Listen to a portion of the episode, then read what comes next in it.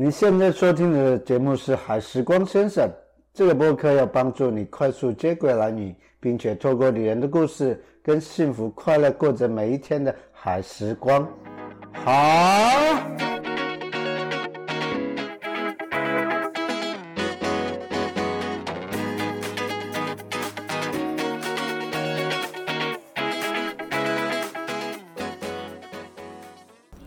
哎，各位，最近过得好吗？有没有乖乖的防疫在家？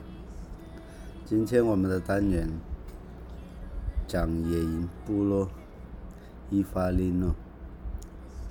野营伊法利诺。野营部落传统名称叫做伊法利诺。传说中，祖先当时居住的地方长满了许多名为马鞍藤植物。马鞍藤。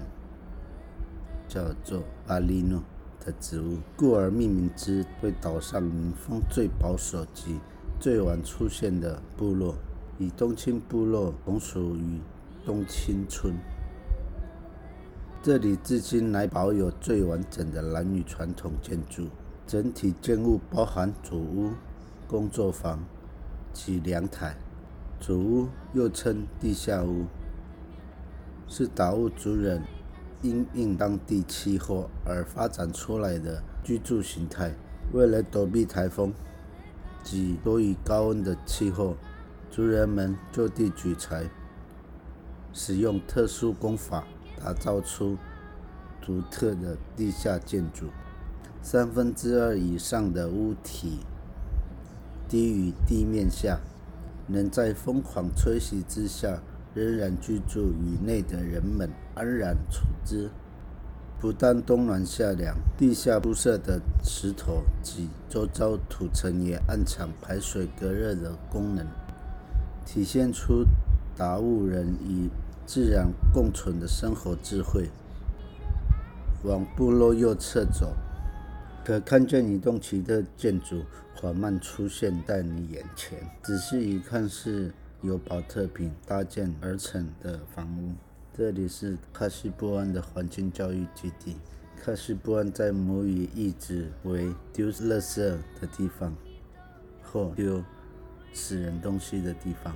海外漂流过来的国际垃圾及游客大量涌入小岛，而产生庞大的垃圾量，使得小岛已经无法负荷。因此，基地招募职工及透过各式活动办理。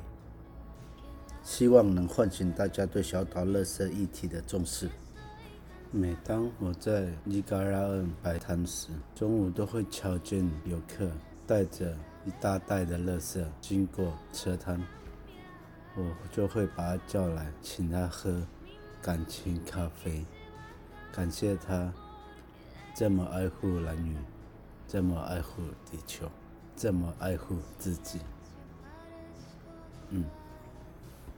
当你往下不远处，野营冷泉隐身在大片潮间带中，清凉的泉水从地底涌出，相互形成淡水与海水相互交汇的地带。特殊的地理景观深受游客的喜爱。泉涌出亦可提供部落居民在农业忙后的清洗及作物的清洗用具。我们曾经在此中。玩过西瓜大战，互相丢来丢去，是多么让人回忆的童年呀！好的，野营部落伊法利诺介绍完毕，谢谢，谢谢大家，哎呦！